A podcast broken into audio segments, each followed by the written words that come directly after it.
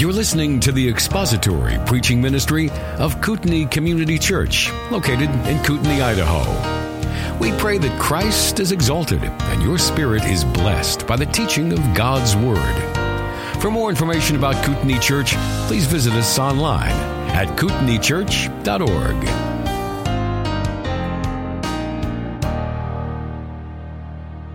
And please turn now to Hebrews chapter 11. Hebrews chapter 11. We're going to begin reading at verse 32, and we'll read through the end of verse 38. Hebrews chapter 11, verse 32. And what more shall I say? For time will fail me if I tell of Gideon, Barak, Samson, Jephthah, of David and Samuel and the prophets, who by faith conquered kingdoms, performed acts of righteousness, obtained promises, shut the mouths of lions, quenched the power of fire, escaped the edge of the sword from weakness were made strong, became mighty in war, put foreign armies to flight. Women received back their dead by resurrection, and others were tortured, not accepting their release, so that they might obtain a better resurrection. And others experienced mockings and scourgings, yes, also chains and imprisonment. They were stoned, they were sawn in two, they were tempted, they were put to death with the sword. They went about in sheepskins, in goatskins, being destitute, afflicted, ill treated men of whom the world was not worthy, wandering in deserts and mountains and caves and holes in the ground. When we read the triumphs and accomplishments of the men and women of faith in Hebrews chapter 11, there is a subtle danger that presents itself to us, and it is the danger of responding to these examples in the wrong way. We are tempted to compare ourselves with them, but in the, in the wrong way, in an inappropriate way. It is tempting for us to take their accomplishments and their victories and the great things that these men and women did and to single out their singularly great accomplishments and then select some of our worst failures and then to put them side by side with one another and then say to ourselves, well, I can't possibly measure up to that kind of faith.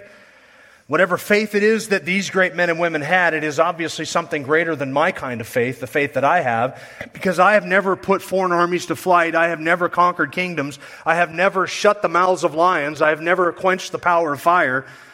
I've never received the promise of, of a land in the Middle East. I've never received the promise of a, of a lineage or a kingdom or anything like that. So whatever faith they have must be for the upper crust, the special, super spiritual element, the 1% of humanity that has that kind of faith. And for the rest of us, the hoi polloi, those of us sitting in the cheap seats, we just have to be content with whatever kind of, of, of faltering faith and faltering trust that the Lord might give to us we're tempted to think and to say, I could never aspire to that. I could never accomplish that. And we ought to be encouraged. That, that would be a way of being discouraged by Hebrews chapter 11, but we ought to be encouraged by this list in Hebrews chapter 11 because the purpose of these notable examples is not to discourage us in that way but rather to encourage us. They serve as reminders that, yes, these men and women did great and mighty things, and yes, they believed God for impossible things and, and inexplicable things and extraordinary things, and God granted them that grace, and God did those great things for them. But we ought to be encouraged by the reminder that they were men and women of like nature as we are, fallen sons and daughters of Adam ruined and wrecked people who were also physically weak and spiritually weak and emotionally weak and had their own issues, their own failures, their own disabilities. And so we are just like them. Their faith was extraordinary. God did extraordinary things through some of these men and women.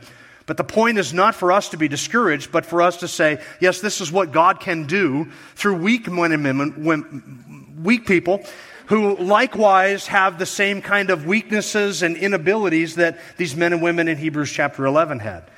So far from being just the precious possession and blessing of a special few upper crust spiritual elite in Christianity, faith is the precious possession of all those whom the Lord draws to himself. It is the precious blessing and gem that belongs to all believers. It is the air we breathe, and it is influencing and should influence our decisions and our works, our labors, our service, our giving, our sacrifices, our love for one another, our worship, and everything that we do each and every day, because whatever is not of faith is sin. There are those two categories. Those things that we do in obedience to the Word of God, seeking to bring His truth to bear in our lives and live in accordance with what He has revealed, and then there is sin. Everything else is sin. So that whatever is not of faith is sin. We have quite a list of heroes that we have seen mentioned in Hebrews chapter 11, and so far we have covered the verses that name all of them by name. We finished verse 32 last week, and that was the list of people Gideon, Barak, Samson, Jephthah, David, Samuel, and the prophets. Those are the last ones that are named by name in Hebrews chapter 11. And now there remains for us in the discussion of faith in verses 33 through 38 only this list of accomplishments. Some of these things we are familiar with conquering kingdoms, shutting the mouths of lions, quenching the power of fire. Some of these things we are not as familiar with. We don't know exactly who it is that the author has in mind specifically for each one of these things. But he is listing here things without much comment because he is aware that he could go on and on and run out of paper and patience before he exhausts the examples of faith that he could give to this first century believing community. So, by the, the point herein, and herein lies the encouragement that by faith, you and I join ourselves to this list, to this company of people. It is by faith that we are willing to bear faith's reproach, and thus it is by faith that we will receive faith's reward. If we, with them, bear faith's reproach, then we, with these men and women, will gain faith's reward. And so we are joined to this group in Hebrews chapter 11 by virtue of a like precious faith that God gave to them, even if what God does through our lives is not as history altering as what he does through the lives of the people who are mentioned in Hebrews chapter 11. So we read here before we started verses 33 through 38 and I'm going to handle this list in the same way or similarly to that I did to uh, the list last week in verse 32 of the people.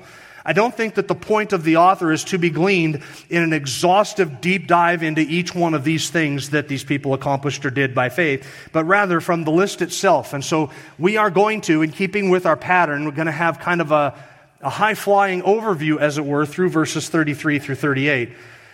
I want you to notice that there are two statements in the list that are parenthetical statements. They're kind of explanatory statements that the author gives as he's listing these things. The first is in verse 35. Women received back their dead by resurrection. That's something that they did by faith. But look at the parenthetical description. And others were tortured, not accepting their release so that they might obtain a better resurrection as sort of a parenthetical explanation. There's another one down in verse 38 men of whom the world is not worthy. It seems like parenthetically inserted into this list. Each one of them does.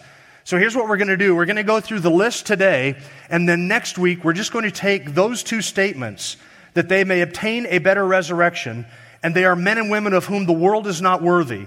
And I have no idea what the outline is going to be, but we're going to pull those two from out of this list, and we're just going to look at the significance and what we learn from each of those two parenthetical phrases. But now we turn our attention to the list, and we see here that the list is easily divided up into two sections or two, uh, two different kind of groupings of things.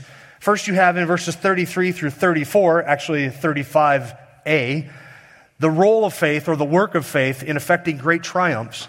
And then in verses 35b and following, all the way through the end of verse 38, you see the work of faith in enduring great tribulations, affecting great triumphs and enduring great tribulations.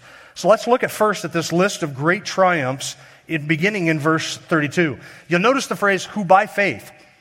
That connects the list that he's about to give generally speaking, or in a very loose way, back to verse 32, where you have this list of men, because it is the continuation of the sentence that begins in verse 32. You have Gideon, Barak, Samson, Jephthah, David, Samuel, and the prophets. Generally, this list, and there are others that we could put into that list Elijah and Elisha and, and others like that Isaiah, Jeremiah, Daniel, Jonah, Joel, all of those great men of the Old Testament. You could put more kind of like minded, similar men into that list. Who, these men and others that are like them, did these things and other things like them.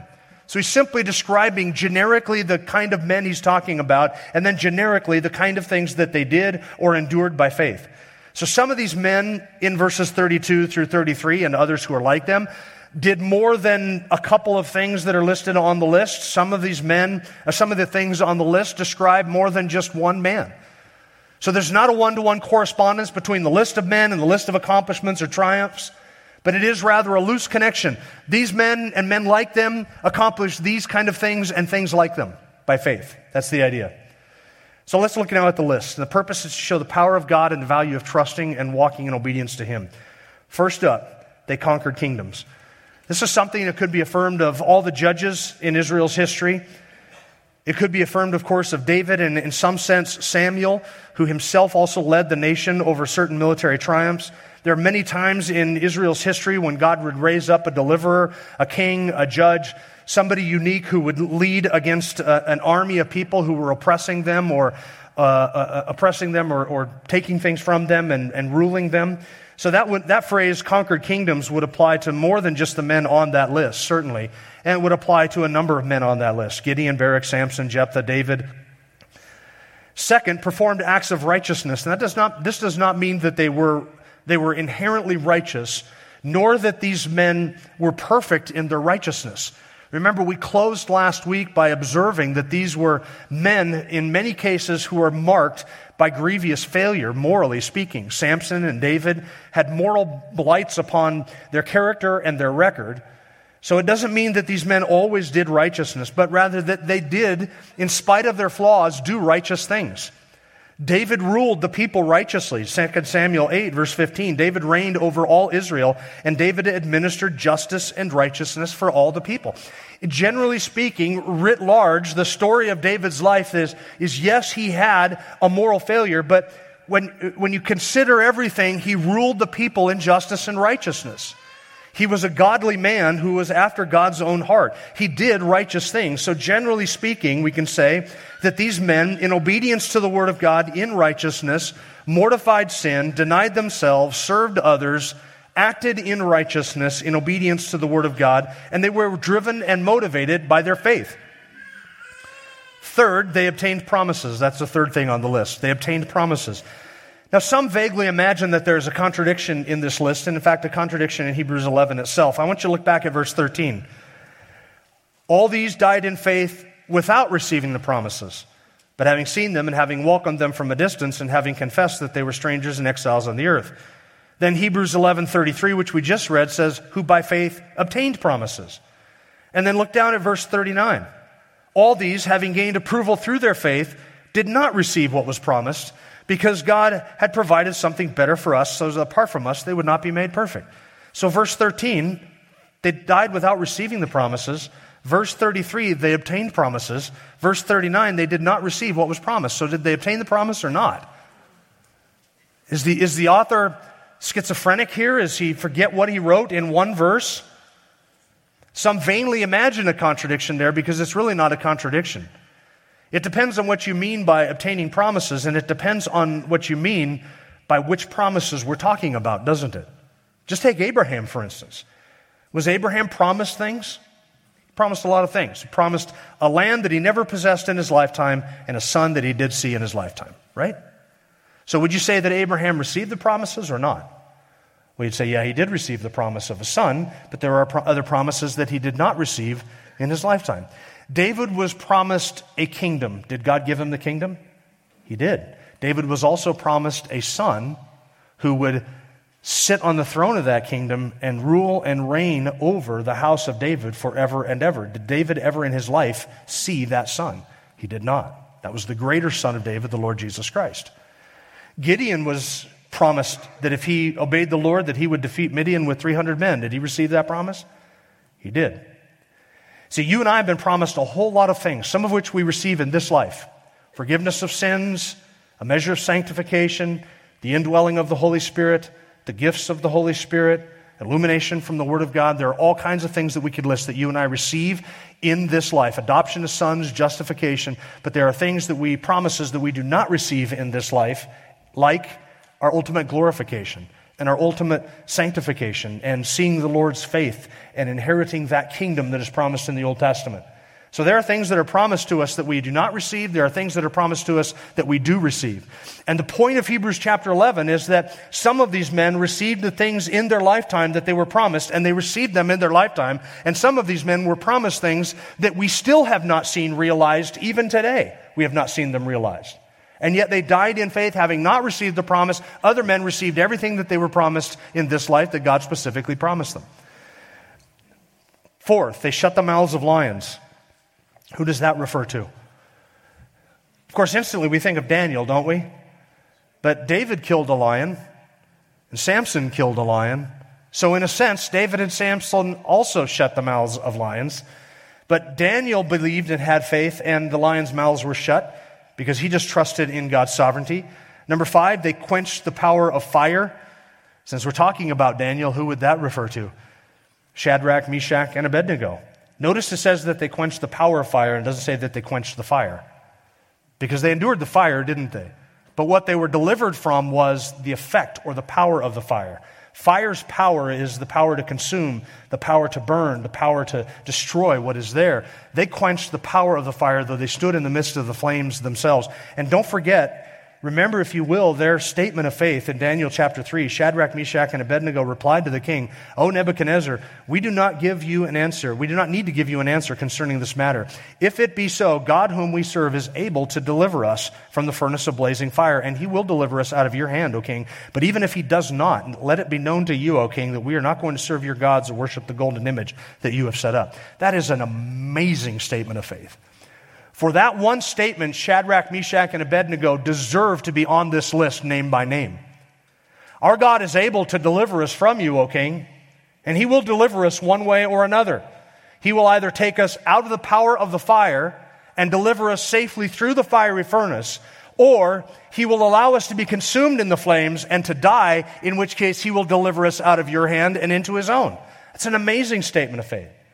But Shadrach, Meshach, and Abednego said, no matter what it is, whether it is that I face a supernatural triumph or the tragedy of this, uh, of death in a fiery furnace, whichever way this falls out according to the plan of God, we are not going to bow down and serve your golden image. We are going to remain faithful and obedient, and we will leave it into the hands of God to sovereignly dispose of us however he might see fit. That is an amazing statement of faith.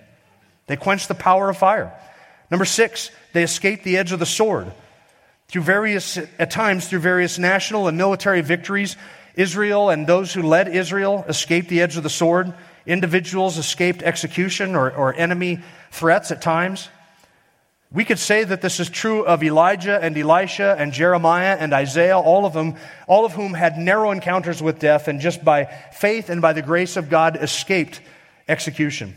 From weakness they were made strong. It's hard not to see multiple multiple ways in which this is true of various characters in the Old Testament. Of course, Samson lost his strength because of his foolishness, and then he regained his strength because of his faith. So, in a very real and physical sense, Samson was made strong even after he had been weak. David was just a shepherd boy whom God used to defeat a giant, Goliath. That's a way of being made strong after being weak. Gideon, remember, was the least in his father's household, a poor household at that. He was the least of his brethren, yet he became a leader in the nation of Israel. Number eight, they became mighty in war and put foreign armies to flight. This would describe military victories, great deliverances, and accomplishments in Israel's history. It's one of continual oppression by enemies, and so there are a lot of opportunities. You read through the Old Testament to see times in which men rose up and became mighty in war and put foreign armies to flight. Number nine, women received back their dead by resurrection. There are specifically two instances of this in the Old Testament. And by the way, since I'm talking about women, I need to make a clarification something I said last week. I don't mind being disliked for something I believe, but I don't want to be disliked for in a way in which I misunderstood. To clarify, I mentioned last week about women ruling men and leading in positions and everything. I just want to clarify I have no problem with women leading where God allows women to lead. I do have a problem with women leading where God prohibits women from leading and where men should be leading. In instances where that happens, it is always the case that men are weak and cowardly, apathetic, and spiritually negligent and indolent. So that should make that clear. Where were we? Yes, women received back their dead by resurrection. They received back their dead by resurrection. There are two instances of this in the Old Testament. Um, the widow of Zarephath received a, a child back from resurrection under Elijah. And then Elisha raised the Shunammite woman's uh, son from the dead. So there are two instances in the Old Testament. You'll notice that the next phrase, others were tortured, not accepting their release so that they might obtain a better resurrection. There is a contrast here between that resurrection and a better resurrection. So that is the triumphs of faith, affecting great triumphs. Now look in verses 35 through 38 of enduring great tribulations by faith. Verse 35 Women received back their dead by resurrection, and others were tortured, not accepting their release so that they might obtain a better resurrection. Now you kind of feel like the tone has changed a little bit in the chapter, don't you? From these great triumphs to now these great tribulations and trials. And the rest of this list, all the way through the end of verse 38, is, is a list of trials and tribulations that the righteous in every age have had to face and endure. But in the middle of verse 35, you feel like we've just taken a, a hard right turn somewhere. We have, the tone has changed. We have flipped around, gone 180 degrees the other direction. We read of shutting the mouths of lions and we think, yeah, that's right. Shut the mouths of lions. Conquer kingdoms. Put foreign armies to flight. From weakness are made strong. That's where we're at. That's what we want. And others were tortured. Yet, what, wait, hold on, wait. Tortured? How did we get to torturing? We were talking about putting foreign armies to flight overthrowing kingdoms, great deliverances and triumphs. And now suddenly we're talking about being tortured and stoned and sawn in two and tempted and burned and dying by the edge of the sword. The tone of this has, has radically changed. The being tortured is something that can only be endured if you have hope in a better resurrection. And now the question, and we're going to look at that phrase again next week in more detail. The question is what instance does the author in Hebrews 11 have in mind when he describes being tortured and not accepting their release because they had hope in a better resurrection? There really is no clear example from the Old Testament of what the author might have in mind, so it is likely not an Old Testament example. Instead, it is likely that he had in mind an example which would have been familiar to all of the Jews because it was a matter of their well, recent, relatively speaking, recent history.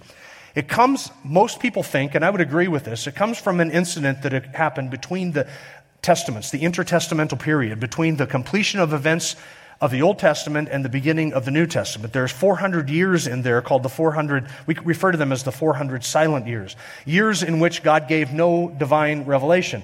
But they're not years in which no books were written. There are a number of books that were written. We refer to them as, some of them as the Apocrypha. And they do tell Israel's history, sometimes accurately, sometimes fancifully. And they're not regarded as scripture by the Jews, the Apocrypha. They're not regarded as scripture by the Jews. They were not regarded as scripture by the disciples of the Lord, or by the Lord, or by the early church, or by any Christian until about the 16th century, when the Roman Catholic Church decided to refer to them as scripture so that they had something to argue with this up and coming monk named Martin Luther. They needed a way of answering his arguments. And so they said, well, they grabbed these books and said, well, these are scripture too. So you can't say scripture doesn't teach what we teach because here we have some stuff in these books that we can say teach this. So the Apocrypha, those books written during that intertestamental period, there's an incident from 2 Maccabees chapter 6 and 7 where the very same word torture is used of an incident. And I'm not going to go into graphic detail about this. But under persecution, during the time of Antiochus Epiphanes, and if you were here for Sunday school, you learned a little bit about Antiochus Epiphanes this morning, the Jews were forced to renounce their allegiance to their God. And one of the ways that Antiochus Epiphanes tried to force the Jews to apostatize and to re- renounce their allegiance to Yahweh was to force feed them swine's flesh. Now, that might sound like a nice Sunday afternoon to you and I, but that was for the Jews who were adhering to the Word of God and the Old Testament dietary laws. That was not something that was appealing at all. And so many of them would not refuse, or would refuse to eat swine's flesh and remain faithful to God even under threat of death. There was, this incident was well known to Israel, to the first century Jews, because it was a matter of their recent history in terms of within the last couple of hundred years. It would have been as well known to them, and they would have been as familiar with this as we are with George Washington crossing the Delaware River or the, the heroic actions of Paul Revere. The readers would have known this. There's a story of a mother with seven sons, all of whom died rather than uh, disobey God by eating swine's flesh. And the confessions of these seven sons are recorded in 2 Maccabees. Here's one example of it 2 Maccabees 7, verse 9. Now listen to the confession of this son regarding a future resurrection. And when he was at the last gasp, he said, Thou miscreant. That's a good word that we should use more often, by the way for children. Consider it a, a, word you should put into employ with your children. Thou miscreant dost release us out of this present life, but the King of the world shall raise us up who have died for his laws unto an eternal renewal of life. Do you hear what they're saying? We have hope in a resurrection, and therefore put us to death because we will not turn away from the truth, and we would rather face death because we believe that the King of all the world will raise us up to eternal life. 2 Maccabees 7, verse 14, and being come near unto death, he said thus, It is good to die at the hands of men and to look for the hopes which are given by God, that we shall be raised up again by him, for as for thee, thou shalt have no resurrection to life. Close quote.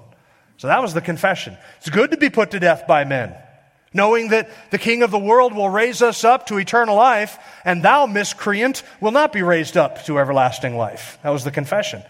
These men would were tortured, they could have secured their release if they just apostatized from the faith. If they just ate swine's flesh and disobeyed the word of God and the law of God, they could have secured their own release. But instead of doing that, they were faithful unto the end because they were looking forward to a better resurrection. Second on this list of horrible things is mocking and scourgings. This was the common response to the prophets in the Old Testament. Elijah and Elisha were mocked. Jeremiah was beaten, thrown into prison, thrown into a cistern chains and imprisonments. Joseph was thrown into prison for his righteous conduct. Micaiah refused to cater to his message to the king. Do you remember that? So he was put into prison. And scripture records that the king said to him, Feed him with bread and water until I return safely. And that king did not return safely. So either somebody recognized that the king was foolish and let Micaiah go, or Micaiah died in prison eating bread and water because that king never did return safe. Jeremiah was thrown down into a cistern. This idea of being imprisoned and chained for your faith was something that would have been very meaningful to the Hebrew audience. We, we, met, we, we read back in chapter 10, verse 34 For you showed sympathy to the prisoners and accepted joyfully the seizure of your property, knowing that you have for yourselves a better possession and a lasting one. So, this is a comfort. Some of the people reading this letter to the Hebrews, they knew people who had been thrown in prison. They had friends, they had family members, they had fellow church members who at that very time were suffering in prison being imprisoned simply because of their faith. And here's the reminder in Hebrews chapter 11 that some people by faith are in prison. Some people by faith are in prison. Some were stoned. Zechariah, the son of Jehoiada, was stoned in the temple. Second Chronicles chapter 24 says this The Spirit of God came upon Zechariah, the son of Jehoiada, the priest, and he stood above the people and said to them, Thus God has said, Why do you transgress the commandment of the Lord and do not prosper? Because you have forsaken the Lord, so he has forsaken you. Pretty simple and straightforward message. So they conspired against him at the command of the king. They stoned him to death in the court of the house of the Lord. I think it's Jehoiada that they have in mind here in Hebrews chapter 11. It might be that the author of Hebrews 11 also has in mind Stephen, who would have been a very contemporary example of that, that probably people in this church would have remembered Stephen and his grand testimony and being stoned to death for his faith. Some were sawn in two. There's nothing in the Old Testament that mentions this incident. There is nothing, uh, there's no record of it. The tradition is that Isaiah the prophet was sawn in two by Manasseh, the wicked king. And that tradition, by the way, predates the New Testament. It was known to this author's audience, and so it's likely that if this author is referring to Isaiah as the one who was being sawn in two, that here we have an inspired uh, uh affirmation of that Jewish tradition that uh, the prophet Isaiah suffered that fate. Number six, some were tempted I think, tempted to apostatize because of their sufferings. And we should not, by the way, minimize the temptation that exists in the midst of suffering. People who suffer, particularly for their faith, often face temptations that are as severe and piercing and as difficult as any bodily affliction. Because the temptation to simply escape suffering by some compromise can be as vexing to somebody as any physical suffering that they are enduring. It is definitely a, a, suffering that people face by faith. Number seven, put to death by the sword.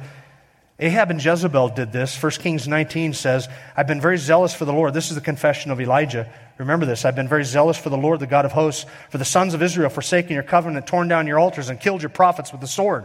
And I alone am left, and they seek my life to take it away. Notice here the reference to some being put to death by the sword. Didn't we just read earlier as the some escaped the edge of the sword? It's interesting that both of these things happen by faith escaping the edge of the sword, being put to death by sword. Those two things, that, I, I'm not going to treat you like you went to high school in Clark Fork, but those are opposites. escaping the edge of the sword, being put to death by the sword, those two things are polar opposites of one another. Both of them are endured or accomplished by faith. Number eight, they went about in sheepskins and goatskins. That is a description of their poverty, not their luxury. It wasn't just, it wasn't just the, the uniform of the prophets, as it were, to wander about in goatskins and sheepskins. These, these are people who could not have afforded or did not have access to the woven fabric and, and the world's goods, and so they were therefore destitute. That's the next thing on the list. They were destitute. They didn't have this world's goods, they didn't have the niceties of life, sometimes even without the basic provisions or bare necessities. And this resulted in them being afflicted and ill treated. That's in verse 37, the end of verse 37. But sometimes afflicted and ill treated, by the way, by their own countrymen, the very people that they came to serve and to sacrifice for and to do good to. This is what is, is so disturbing about the history of how the righteous are treated is that sometimes they are afflicted and ill treated by the very people whom the Lord sends them to do good unto.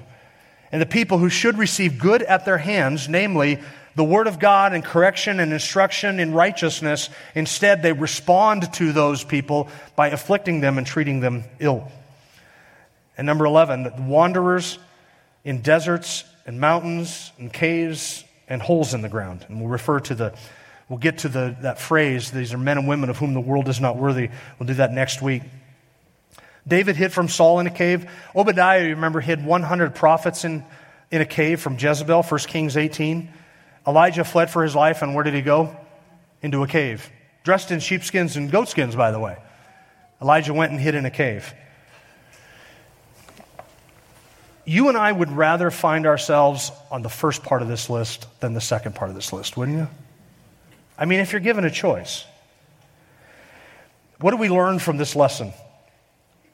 We would be well served to be familiar with the heroes of faith. I think that's the first lesson we should draw. We should be well, we would be well served to be familiar with the heroes of faith. Not just the heroes of faith mentioned in Hebrews chapter 11. Now, now you're familiar with all of these people and all of these things. If you've been here for all of Hebrews 11, you say, okay, I'm, I'm familiar enough and I'm glad you're getting to verse 38. Now we can move on. You'd be well served to be familiar with them, but not just them. We ought to meditate and reflect upon the acts of faith and the things that men and women in the Old Testament did by faith but there are people who have lived since the Old Testament and lived since the New Testament whose example can also be encouraging to us. We should, you and I, and this is, this is just a, a, a note of wisdom. It's not, I'm laying this on you by law. But you and I should be familiar with the men and women and the great saints who have preceded us in the church age, in the church era in which we live. And we can do this by reading the biographies of great men and women. By faith, we could say that Martyn Lloyd-Jones left the field of medicine to preach the Word of God. We could say by faith that Martin Luther turned his back on all of his comforts and conveniences and at risk to his own life stood against the entire Roman Catholic Church and the Roman Empire of the day in order to preach the true gospel and to defend it. By faith, Charles Spurgeon preached to thousands and stood for the truth in his day and stood against the downgrade controversy and the liberalization of the church in the 1800s. By faith, John Knox did not fear the Queen of Scots, but preached the truth. By faith, John Wycliffe translated the Bible into English and became known as the morning star of the Reformation. By faith, William Tyndale was hated and hunted for translating the Bible. And he was so hated that after he died, the church dug up his bones and burned them in effigy just so they could have the last word on Tyndale. And time would fail me if I were to tell of Baxter and Owens and Bunyan and Whitefield and Edwards, men and women of whom the world is not worthy. They've all lived since the New Testament. You and I would do well to familiarize ourselves with our forefathers in the faith, people who have gone before. Second, faith strengthens us for everything on this list. Note it. You and I would far rather be in the top half of that list than the bottom half of that list. But the truth is that you and I can commiserate or relate more to those in the bottom half of the list than we can in the top half of the list. Has anybody here put a foreign army to flight? Raise your hand. Anybody here shut uh, uh, the mouths of a lion? I see little kids raising their hand because that's what they do in, in Sunday school. Raise your hand if you want your feet chopped off. Oh, they put their hand right up. They, they just hear raise your hand, and that's the instinctive response. We, we, we relate to the people on the second half of the list, but we want to be with the people on the first half of the list. And these two halves are quite different, but listen, faith strengthens us for both. That's the key. Faith is the key to both of these. For coming out of a difficulty triumphant, and for coming out of a difficulty as a victim. Faith is key in both instances. Faith sometimes makes men victors, sometimes makes them victims. Sometimes you escape the sword, and sometimes you are put to death by the sword. Some through faith are triumphant, and some through faith are tortured. Some by faith sit in king's palaces like Daniel, and some by faith live in caves and holes in the ground. Some people by faith wear royal robes like Esther, and some people by faith wear sheepskins and goatskins.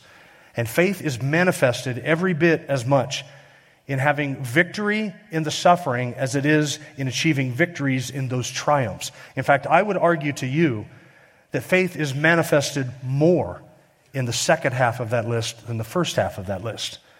Love for God and obedience to Him are magnified, especially when it is costly especially when it's costly. Especially when our obedience results in paying a price. That's when God is, is glorified. It's difficult to say that He's more glorified through that. He's obviously glorified through all of these things, and it's difficult to put a degree on it. But you and I certainly can see how it is that in the, in the difficulties and the tribulations of life that confront us, when faith perseveres through that, God is magnified through that, like Job. Remember the slander against Job? He only worships and serves you because you do good to him. So God showed the reality of Job's faith by taking away all the good things that he enjoyed and manifesting that Job would worship and serve God even without any of those good things. Job, by faith, enjoyed the triumphs. Job, by faith, endured the tribulations. There's a man who would, whose name would be on both sides of that list. But what would you rather do? Conquer kingdoms or be sawn in two? Conquer kingdoms? Would you rather escape the edge of the sword or be put to death by the sword?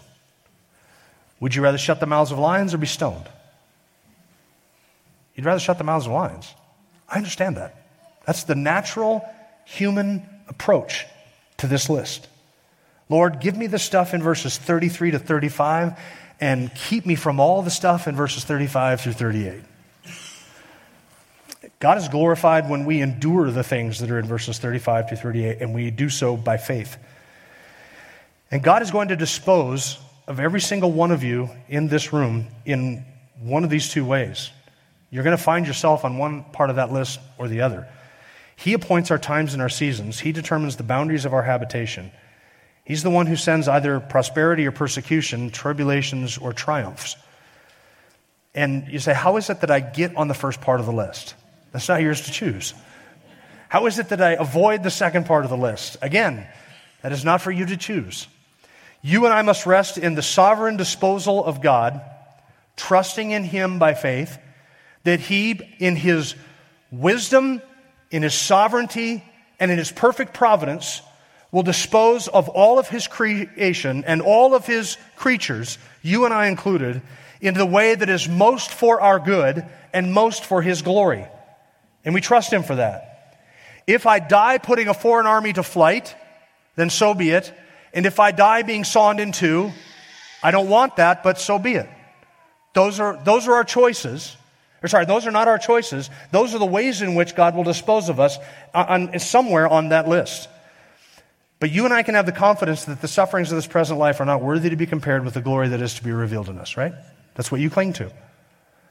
And that ultimately is what every last person on this list understood. You see, the, the reference to they did this, believing and trusting in a better resurrection, doesn't just apply to those who were tortured not accepting their release. It refers to those who were victorious in faith and found themselves anywhere on this list. They were stoned and did not accept their release. They were sawn in two and did not accept their release. They were put to death by the sword and did not accept their release. Number four, afflictions and sufferings are not evidence that you and I lack faith. See, it is, it is very good for us that the author put at the bottom of this list all of these horrible things. Because after reading verses 32 well in fact after reading the entire chapter from chapter from verse 1 all the way through the end of verse 32 we've read of all these promises that were secured by faith and these great things that were done. Moses and the crossing of the red sea and the plagues on egypt and joshua conquering jericho and rahab being saved and and then the conquering kingdoms and performing acts of righteousness. These are all great things. But then we get to the end of verse 32 and you and i or sorry verse 34 and you and i might be tempted to think well if i don't have those kinds of accomplishments then maybe i don't have faith that might be the conclusion that we would draw. And the point of the author is no, this, I have faith, and it is quite the contrary. These are men and women in verse 31 through 32. These are men and women or sorry, verses 32 through 34, these are men and women of whom the world is not worthy, but also, that also can be said of people in verses 35 through 38. They're men and women of whom the world is not worthy. And so it is good that the author should, should put this list of horrible things in here, lest you and I think that if we don't have some great victory that changes history, that we don't have that kind of faith. It also is a correction to a false doctrine that we need to be aware of, and that is the doctrine that teaches that if I have faith, I likewise can do great things. See, if I have faith, I can slay a giant. If I have faith, I can step into the lion's den. If I have faith, I can handle poisonous snakes. If I have faith, I can drink poison. If I have faith, I can do these mighty things. That's a dangerous doctrine. That is what is at the heart of the world, word faith movement. That you will be prosperous and healthy and wealthy and accomplish great things and be mighty in this world if you have enough faith. Well, verses 35 through 38 is the refutation of the entire word of faith document, doctrine. It shows that those men and women who have faith are not necessarily the mighty and the great in this world, and they don't necessarily accomplish the great things up in verses 33 through 34. Some of them are tortured, some of them endure tribulations. This chapter has been a reminder that faith is the active principle in all of life, in salvation and suffering, triumph and tribulation, in the palace and in the prison. You and I can have confidence that God is gracious, kind, and good, and that our faith is sufficient to give us rest in Him and in His wise disposal of all of His creatures. Thank you for listening to the latest podcast from Kootenai Church. If you'd like to learn more about Kootenai Church or to donate to our church ministry, you can do so online by visiting kootenaichurch.org. We hope you enjoyed this podcast and pray you'll join us again next time. Once again, thank you for listening.